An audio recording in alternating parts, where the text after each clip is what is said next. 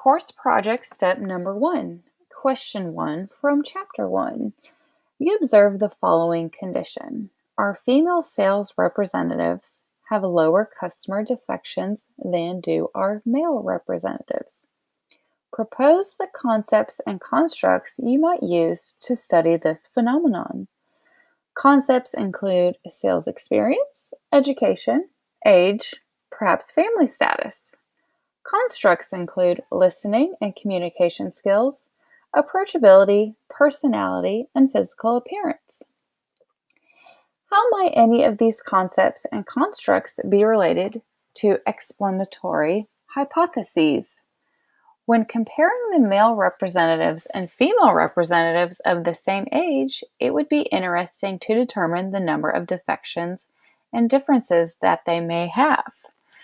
Do women have stronger interpersonal skills when it comes to listening and communicating with their customers? Because of this, do they have a more customer centric focus that makes them more approachable? Do women have a softer personality and sales tactics that are less aggressive, which some customers may appreciate? Do customers prefer the appearance of women as representatives? And lastly, research could be conducted to determine if education across both genders is a determining factor for customer satisfaction and retention. Do any of these concepts and constructs lead to a definitive difference of KPIs? Question number two from chapter two. You have received a business research report done by a consultant at your firm, a life insurance company. The study is a survey of customer satisfaction based on a sample of 600. You are asked to comment on its quality. What will you look for? Quality research requires a non biased approach in ensuring that the right questions are being asked and answered appropriately. First of all, what is the management dilemma and what is the focus of the research? What does the research want to accomplish?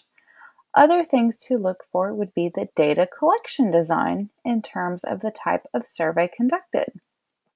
Was the survey conducted by mail, email, was it a digital survey, a survey by, by phone? And how reliable is the data reported? Is the sample size large enough to provide enough data for proper analysis?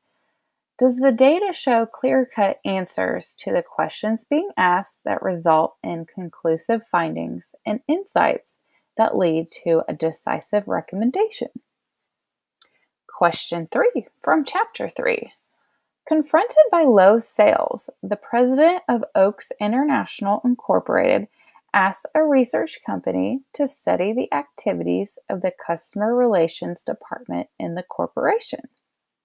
What are some of the important reasons why this research project may fail to make an adequate contribution to the solution of management problems? Oaks International has already, perhaps subconsciously, determined that their low sales are due to the customer relations department in the corporation. Although that may be the determining factor of the low sales reported, it may not be the root of the problems they are facing. Perhaps the issue lies with the sales team, or perhaps the issue is with the management team itself.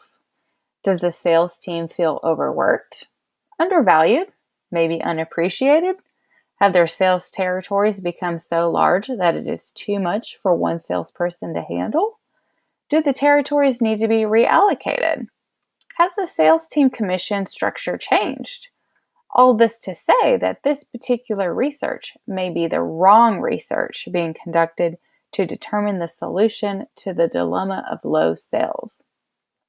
The problem of low sales numbers could be a combination of factors or another factor altogether without conducting proper research to see what is exactly the issue, Oak International is wasting time and valuable resources.